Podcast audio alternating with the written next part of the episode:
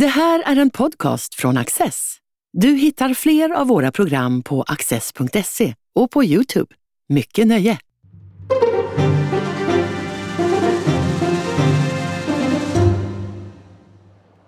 I Ukraina gränslandet berättar Anna-Lena Laurén om sin bevakning från ett land i krig. När Krimhalvön invaderades var hon tvungen att leta efter kriget. Men idag ser hon ett land som kämpar för sin existens. Hennes bevakning handlar om att vara på plats, att utgå ifrån vad hon ser och vad människorna säger. Din bok, den går ju tillbaka lite grann i historien också. Och det börjar ju med själva revolutionen och annekteringen av Krim. Men eh, du skriver så här att när, när de kriget i Krim, då fick du leta. Du fick leta kriget. Men nu när du går ut på gatorna 2022 så finns det precis överallt. Alltså, kan du beskriva läget? Det är väldigt olika beroende på var man är i Ukraina. Ja. Men också om man är till exempel, till exempel i Lviv där, där det har varit vissa enskilda bomb, bombdåd men, men inte alls lika mycket som förstås i, i Kiev, för att inte tala om östra Ukraina.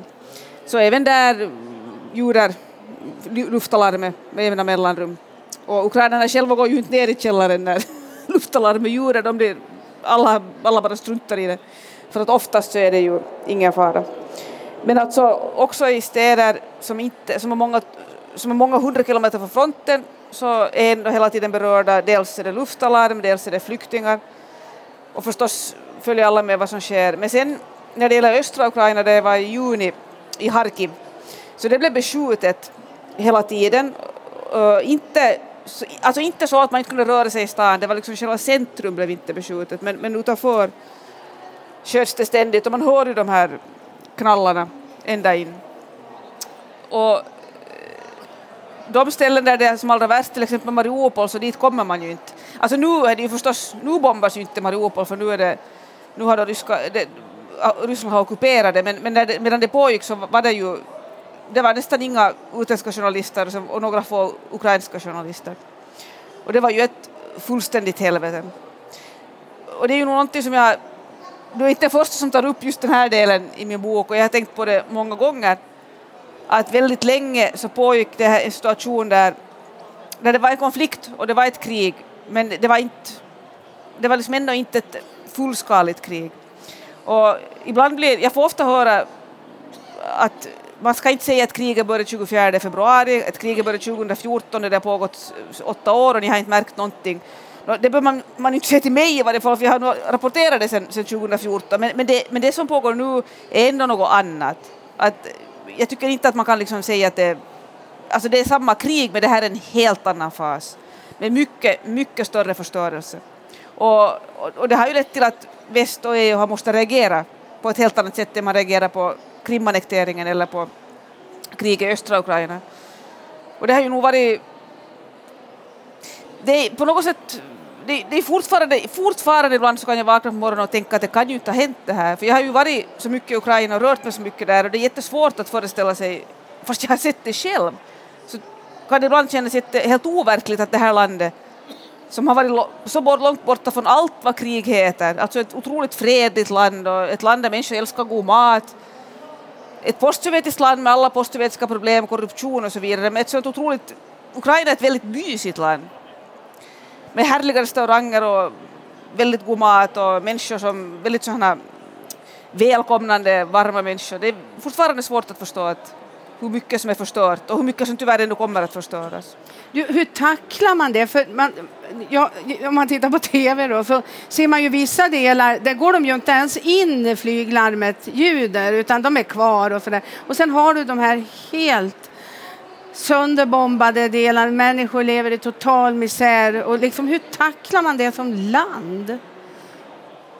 Det är kanske bäst att fråga den saken av ukrainarna själva. Men jag tror att på något plan, fast jag själv inte varit med om att mitt land är i krig så har ju Finland var ju i krig 39, 40, 41, 44 och jag, jag vet att då eh,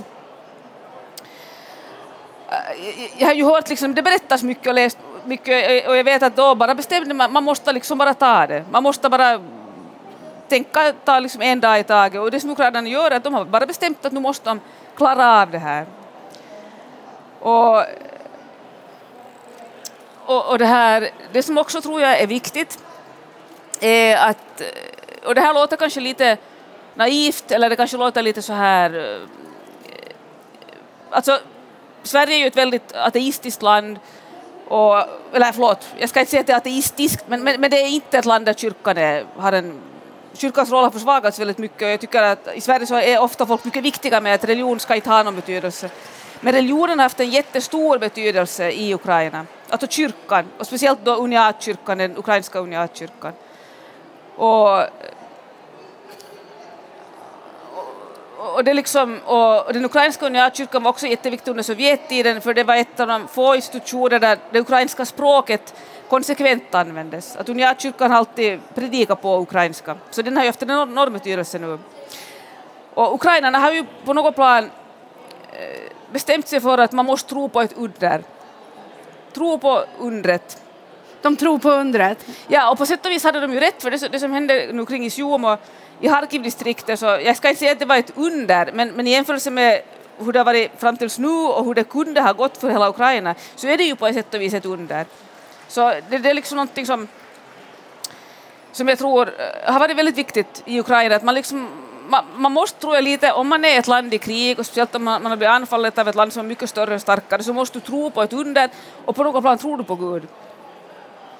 Men du, jag tänker så här, um, alltså mellan, om vi bör, liksom bör, mellan Europa och Ryssland, så det är, det är, alltså det, det är Europa de väljer, för alltså de, de kämpar så febrilt.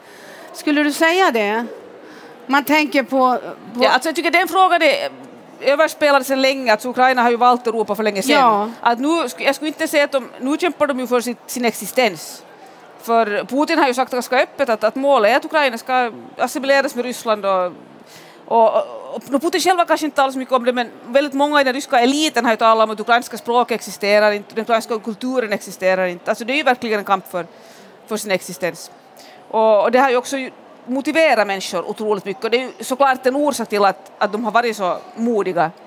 För att man vet liksom att, att det är det här eller, eller så finns vi inte mer som nation. Ja, då blir man helt... Ja.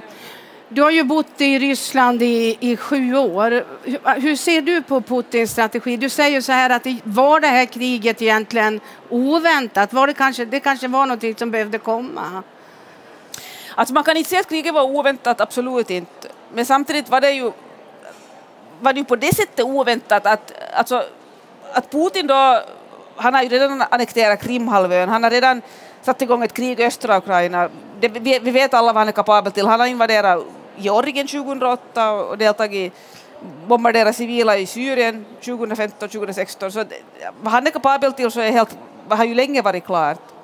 Men, men eh, att ukrainarna, alltså det var ju ändå väldigt få som trodde att han verkligen skulle anfalla Ukraina så här liksom på en bred skala, inklusive ukrainarna själva.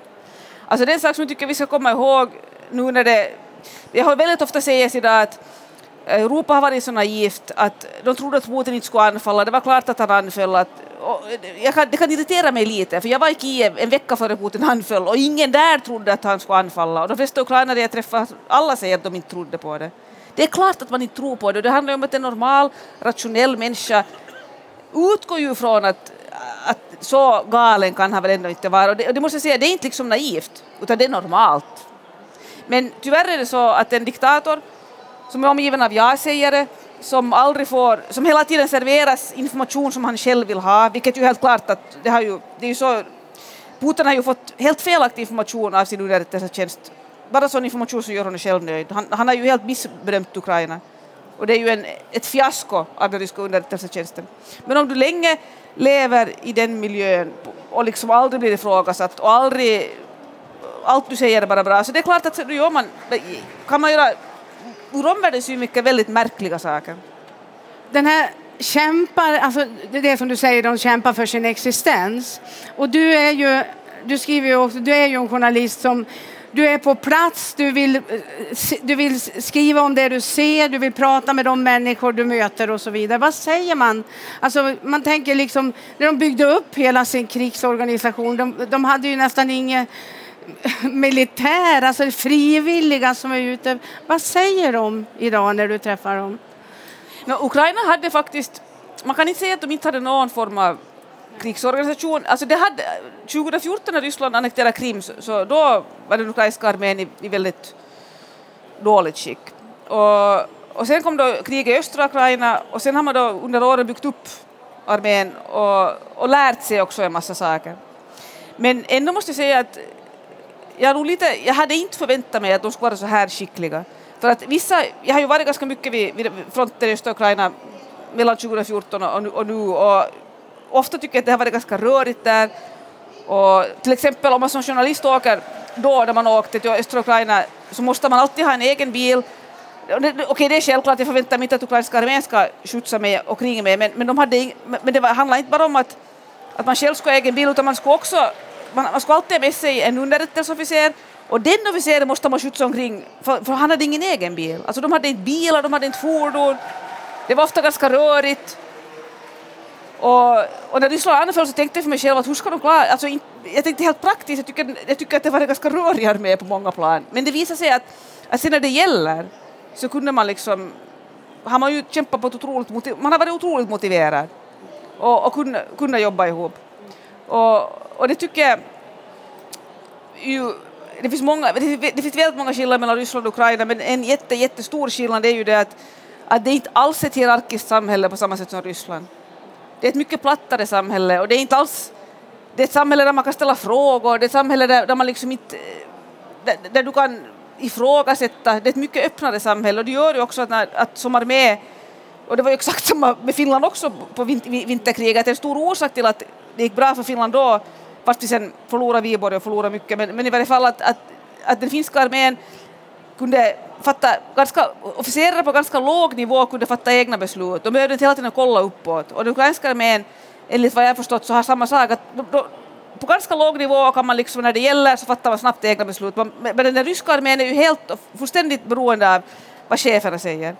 Och, och den ryska armén har också haft det problemet att, att den har liksom att det är ju inte liksom en enhetsarmé som har anfallit Ukraina, utan det är en armé som är indelad i olika, i olika delar. Vi har alltså dels den här då reguljära, som det ska vara då en yrkesarmé, men de är ofta, ofta väldigt unga och ganska okunniga pojkar som har skrivit på kontrakt. Stammisar skulle man kalla det, kunna kalla det för, kontraktiki på ryska. Wagner, alltså den här legosoldatregementet Wagner som är ökänt. Roskvardia vi har också deltagit, alltså det är ett sånt här inrikespolitiskt, alltså inrikes, förlåt, det är inrikespolisen som också har skickats dit. Och alla har haft sina egna frontavsnitt och de har inte kommunicerat sinsemellan. Så att till exempel, jag kan tänka mig, alltså det här vet jag inte för att jag, jag har inte fått några uppgifter, men jag kan bara tänka mig att, att när ukrainarna anföll i Zium, så jag kan se framför mig att, att någon frontkommendör ringer sin kollega och ropar vi måste få hjälp, vi måste få förstärkning, att, att, att nu anfaller de. Och han säger att vi är inte ansvariga för den där linjen att jag, måste, jag, jag, svarar inte för dig, jag, svarar, jag måste ringa till Kuznetsov och fråga, det är Kuznetsov som bestämmer vad vi ska göra, så ringer jag till Kuznetsov som inte kommer i telefonen och så får de vänta i flera timmar. Och så, de, har ju varit, de ryska trupperna har ju varit oerhört ineffektiva. Och, det här är, och den formen av ineffektivitet så tror jag inte alls finns på samma sätt inom ukrainska armén. Nej, och det är det som är deras styrka, eller hur? Och ja. det är det som är Putins svaghet. Att, att, um... Precis. Samtidigt vill jag också påpeka att det har varit jättesvårt, eller betydligt svårare än, än tidigare att få tillgång till, alltså att vara vid fronten med ukrainska armén. Alltså det, de är väldigt restriktiva. Och det är ju bra att veta för alla som sitter här att, de, att många av de reportage, så kallade frontreportage som man ser i västerländsk press så är ju inga frontreportage. Alltså korrespondenter eller journalisterna har inte varit vid fronten, de har varit någonstans bakom och har visats någonting och sen kallas det för det här frontreportaget nu är vi nära, men det stämmer inte. Alltså det är ytterst få som har kommit så långt. Det här är bara en liten detalj. Jag, jag menar inte att jag tillhör inte de som absolut ska vara främsta linjen, men det är bara bra att veta att, att, att mycket av det som sägs vara för fronten så är nu ganska långt bakom. Man står på håll, ja, men det förstår ja. man. Ja. Men du har varit väldigt nära fronten. No, ja. Nära, jag inte har jag varit liksom i främsta raden, men jag har varit, alltså i juni, Paul Hansen och jag fotografen på Landsönök, så då var vi utanför, vi var norr om Harkiv i en liten by som låg några kilometer från de främsta ryska linjerna. Och, och, där kunde man se liksom drönare, man kunde se de ryska soldaterna, äh, inte soldaterna, man kunde se liksom var de hade sina stridsvagnar och så. Och där fick man då springa, alltså vi kom fram dit, parkerade bilen och, och sprang till deras gömställe och man, fick liksom, man kunde inte röra sig normalt, alltså, att det, det, det besköts ju hela tiden.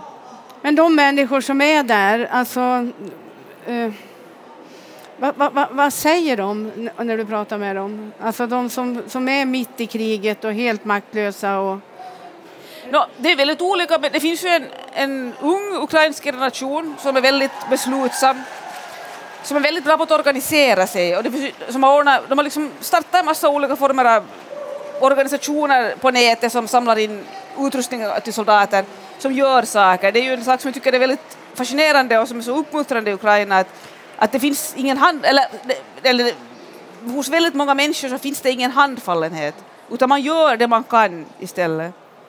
Det, det, tycker jag är väldigt uppmuntrande. Men det är klart att de som har tvingats lämna allt de har, speciellt äldre människor, så det är ju helt fruktansvärt. Och, och det är ju det är alltså väldigt olika tror jag hur man klarar det här. Men sen har jag träffat, alltså i Pargas i sydvästra Finland där, där jag är född så, och där är alltid på somrarna så där finns ju också ukrainska flyktingar och där har jag lärt känna två kvinnor från Herson. Och de är där med sina barn och barnen går i, i skola i Pargas och, och de tvingar sina barn då att sidan om den finska läsordningen så har de också en ukrainsk läsordning för de, för de vill hem. De vill hem, ja. Alltså de räknar med att de ska få komma hem och de vill ha kvar det ukrainska språket och läsordningen och allt. Och det är ju, det är ju på något sätt eh, också för mig otroligt imponerande. Att de, de har ingen tanke på att jag har också träffat gästarbetare, alltså, alltså på lant, lantbruket i Pargas, som i hela Finland är det ganska beroende av ukrainska gästarbetare, för det finns mycket jobb nu som sånt här tungt kroppsarbete som det, Äh, bärplockning och sånt som finländarna inte vill göra längre man tar in gästarbetare från Ukraina och jag träffar sådana. Och då får alla hem efter, de var där och plockade bär och plockade hallon och fixade och grejer och massa saker och sen när säsongen var slut så, så får de hem. Till sitt land i krig. Att nu är det ju imponerande. Nu, nu har man ju liksom, eh, det, det, det tycker jag man ska känna en stor, alltså det känner jag en verklig respekt för de här ockuperade områdena, alltså Krim och även de andra, Donbass och sådär, liksom, som, vad händer? Vad händer? Det, det sker en automatisk, eller de, en, en, en förryskning. Va? Det, vad är det som händer med de människorna där? Och jag tänker också nu när de, vissa av dem har blivit befriade, vad händer då? Liksom. Ja, alltså de områden som ukrainska armén hittills har befriat i östra Ukraina, så de, det är bara en liten, liten del än så länge som har varit under under liksom det här så kallade separatiststyret, alltså det här ryskstödda separatiststyret sedan 2014. Att de flesta har bara varit ockuperade i ett halvt år. Och, och så det är en helt annan sak.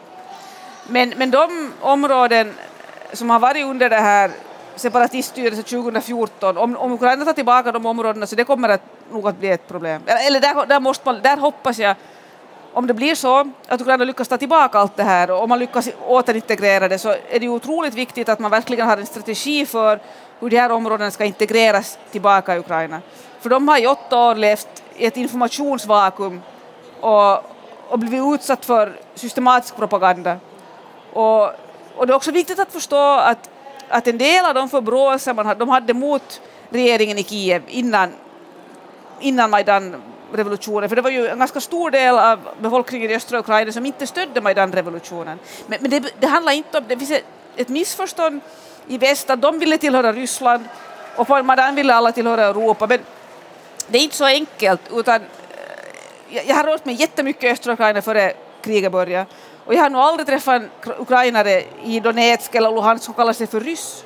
Inte kallar de sig för ryssar, de kallar sig för donbassare, alltså de har en stark regional identitet, och ukrainare. Och deras och modersmålet är ryska. Och det, det är liksom jättelätt för den finlandssvenska att förstå som jag, eller för vem som helst som vet att det finns massa länder i världen med, med flera språk. Att du, du, blir ju inte sämre irländare för att du talar engelska till exempel. Eller, eh, det, det, är ju helt normalt. Men, men, men, men nu, dels så har det förenklats väldigt mycket, också inom Ukraina har det förenklats. Och nu tyvärr då, när de har levt under det här fruktansvärt brutala separatiststyre i åtta år så, så kommer det att ta tid att liksom, alltså de är ju traumatiserade de här människorna. Och det är, jag hoppas, det är väldigt viktigt nu att de i så fall att de inte behandlas som förrädare, utan att de behandlas som ukrainare. Du menar att, att de kan behandlas som förrädare fast de har levt under separatisternas förtryck? Alltså. Ja, de har ju, alltså, det behöver inte bli så, men, det, men, men, men det, förstås, det, det beror, allt beror på vilken strategi Ukraina tänker ha med det här. Men, men det finns ju förstås inom Ukraina många som anser att de är förrädare. Och det finns en sån liksom, eh, inställning hos vissa och jag hoppas jättemycket att, att man inte ger efter för det utan man liksom sträcker ut en hand. Det skulle vara det viktigaste av allt. Kan du inte berätta lite om separatisterna, vad det är för människor? No, alltså, ja, det är också en... Det som är absolut viktigast att förstå är att de här så kallade separatisterna i östra Ukraina, det är, ingen, det är liksom ingen gräsrotsrörelse som kommer ur folkets djupa led eller så, utan, utan det är liksom enskilda, alltså framförallt de som idag sitter vid makten i, i Donetsk och Luhansk. Så det är alltså enskilda lycksökare som som liksom har, alltså de är, det, är kvis, det är kvislingar och opportunister, de som sitter i ledningen. De har kommit överens med, med, med ryska FSB om att de liksom har fått det här förtroendet att styra det här vasallrepublikerna. Och, och det är liksom människor utan samvete, de är ofta väldigt outbildade, alltså de är ofta lokala banditer. Så det är inte, alltså det är liksom enskilda banditer, det är ingen rörelse. Men sen, men, men sen och de är för mig något helt annat än liksom människorna som bor där. Som, många har ju inget val, många har, vill, har valt att stanna för att de har sitt hus, de har kanske sina djur, de har sitt hem och de har tänkt hela tiden att det blir kanske bättre i något skede. Och, sen de, och jag är helt säker på att de också ändå, de kanske har varit kritiska mot det hela, men de, de har såklart påverkats av att ha levt på det sättet i åtta år. Det är också viktigt, viktigt att förstå. Mm. Jag tänker på en del i din bok alltså utifrån, du beskriver när du är i Ryssland med dina vänner. Att du, du, har, alltså att du har jättebra vänner, liberala vänner och liksom som tror på demokrati och så, men de kan absolut inte förstå att det är ett krig i, Ukraina. Mm. Alltså, eh, ja, en stor del av, om jag tänker på min egen kompiskrets, så där, där, de förstår nog att det är ett krig. Men däremot har de olika sätt att liksom tackla situationen. Men om jag tänker på, på hela liksom den ryska allmänheten så är det väldigt många som överhuvudtaget inte vill Alltså de vill bara inte, de tittar åt ett annat håll. Alltså det är en självförsvarsmekanism, att man vill skydda sig själv. Och, och, det är ju ett mycket stort problem. Och det har ju nu, nu, nu när då Putin igår meddelade att det blir mobilisering, han kallar det för partiell mobilisering, men, men det, det är ju mobilisering, inte finns det något sånt som partiell mobilisering. Så det har ju nog lett till att folk har tvingats inse att det här kan gälla mig också i Ryssland på ett annat sätt. Det, nu tror jag att det kommer att ändras. Men många har liksom under ett halvt år verkligen aktivt gjort sitt bästa för att de försöker att inte tänka på det för de står inte ut med tanken och de är så övertygade om att de ännu inte själva kan göra någonting. Vad tror du, alltså hur stark är oppositionen i, i, i Ryssland? Alltså, vi vet ju att de blir, ja, de blir arresterade och de får fängelse, men liksom, är det bara en liten klick eller tror du nu med den här mobiliseringen att det kommer att växa? Eller? No, alltså, mobiliseringen kommer helt säkert att leda till protester i sig mot själva mobiliseringen. Men när det gäller hur stark oppositionen är så det är egentligen en annan fråga och jag kan faktiskt säga att jag skulle kunna svara, svara på den frågan skulle kunna vara att ingen vet. Ingen vet därför att vi har inte haft några fria och hederliga val i Ryssland sedan 1991. Nej, 1996. Ja, det var det senaste. Så det är ju jättesvårt, alltså, och, och, det kan man säga, jag kan inte, jag kan inte säga att, alltså, dagens opposition är ju förstås den är ju slagen, alltså den, alla sitter i fängelse eller, eller i exil, Putin har rensat undan den helt tydligt. Men, för, eh, men också före det, där en del kunde vara kvar och kunde verka på något sätt, så det är klart att de var svaga. Man kan inte säga att de var liksom jättefolkkära eller hade ett enormt folkligt stöd, förutom Navalny, han var en, en speciell person. Men, men, men eh, poängen är enligt mig att före man har fria val, alltså verkligen fria val och en fri debatt och fria medier så kan man faktiskt inte veta hur stort stöd olika partier har. Och den ryska propagandaapparaten är väl enorm? Kan du berätta lite om den? No, alltså, Putin, det var ju en av de första sakerna Putin gjorde när han blev president år 2000, att han såg till att alla tv-kanaler skulle komma under statlig kontroll. Och för att han visste vilket starkt medium TVn är.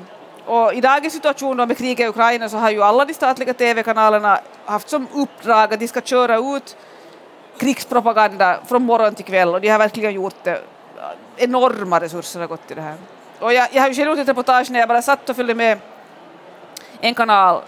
Jag satt inte från morgon till kväll för det skulle, det, det skulle inte ha gått, alltså jag skulle bli helt galen, men jag tittade liksom på nyhetssändningar och på deras talkshower. Och det är ju otroligt effektivt.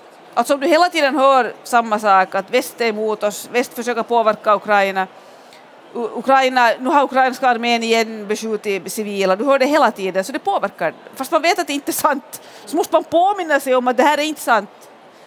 Så det, det är klart att, att det, har, det har varit väldigt effektivt.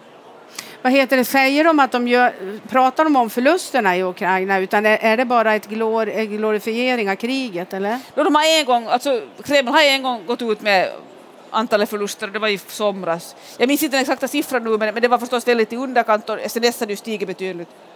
Men det är, inte, det är inte en stor fråga där. Det är det inte. Men det kan ju, nu om, om det är så att alltså, hittills har det ju varit fattiga eh, pojkar från landsbygden, om man förenklar det lite, som har skickats dit. Men nu, i och med att det blir allmänt uppbåd, så bara det kommer igång, det kommer att ta väldigt lång tid för övrigt, alltså det, det är väldigt ineffektivt det ryska de ryska, de ryska mekanismerna. Men sen om, om, om de sen skickas ut och dör så det blir en annan sak när, när den urbana medelklassens söner och män dör. Att jag tror att det blir en annan diskussion i samhället då. Du, du skriver i din bok också att du är lite rädd för att vi ska glömma bort kriget i Ukraina. Mm. Ja, alltså den här boken skrev, skrevs ju då 2015 så att, att den, den handlar inte om det här kriget. Men, men också, i, också det här kriget så, så, som det med alla krig, att i något skede så faller det lite ner i nyhetsbevakningen. Alltså det, det är bara så. Men, och det är en sak, men däremot så det som jag tycker är absolut är viktigast att, att vi inte ska liksom jag, jag har blivit ganska beklämd när jag följt med den svenska valdebatten och följt med hur de här partiordföranden har tävlat i att, att bjuda varandra över på det här att, att elpriset ska inte sänkas, el, elpriset ska inte höjas, att uh, billig och mycket el, att det är liksom någon slags mänsklig rättighet. Det är det inte. Alltså det är ett krig i Europa nu är vi alla med och betalar för det. Och det är klart att det förstår jag väldigt bra att, att, att, att, 20, att du betalar 20 000 i månaden för de vill, det förstår jag att, att många inte klarar det och, och det är också ett problem. Men, men och då måste man diskutera hur det ska lösas och hur man kan spara el och så här. Men den här tanken att man inte ska påverkas alls är för mig otroligt märklig. Hur kan man tänka sig att man ska leva precis som förut när det är ett krig i Europa? Så är det inte. Du, I en krönika i somras så skrev du så här, jag undrar hur länge jag får vara kvar i Ryssland som journalist och, och reporter. Vad, vad, tror du om det? Ingen aning. Det är ju helt, alltså... Du är utsatt, du är dessutom fin, från Finland. Ja. För det är ju många fiender, fiender för Ryssland liksom. Ja, jag skulle inte säga att det är ett så stort problem, men, däremot så... Alltså, min akkreditering och mitt visum som tidigare gällde i ett år i taget, så gäller nu bara tre månader framåt. Så man, man, vilket betyder att eftersom det tar så lång tid att få de här, de här papperna så det, man har hela tiden en process på gång. Och det kan när som helst komma ett besked att vi förlänger inte en akkreditering. Och, så man måste bara vara beredd på det. Tusen tack! tack. Du gör ett jättebra arbete. Du har just lyssnat på en podcast från Access. Du vet väl att vi också är en tv-kanal och tidning? Teckna en prenumeration idag på access.se.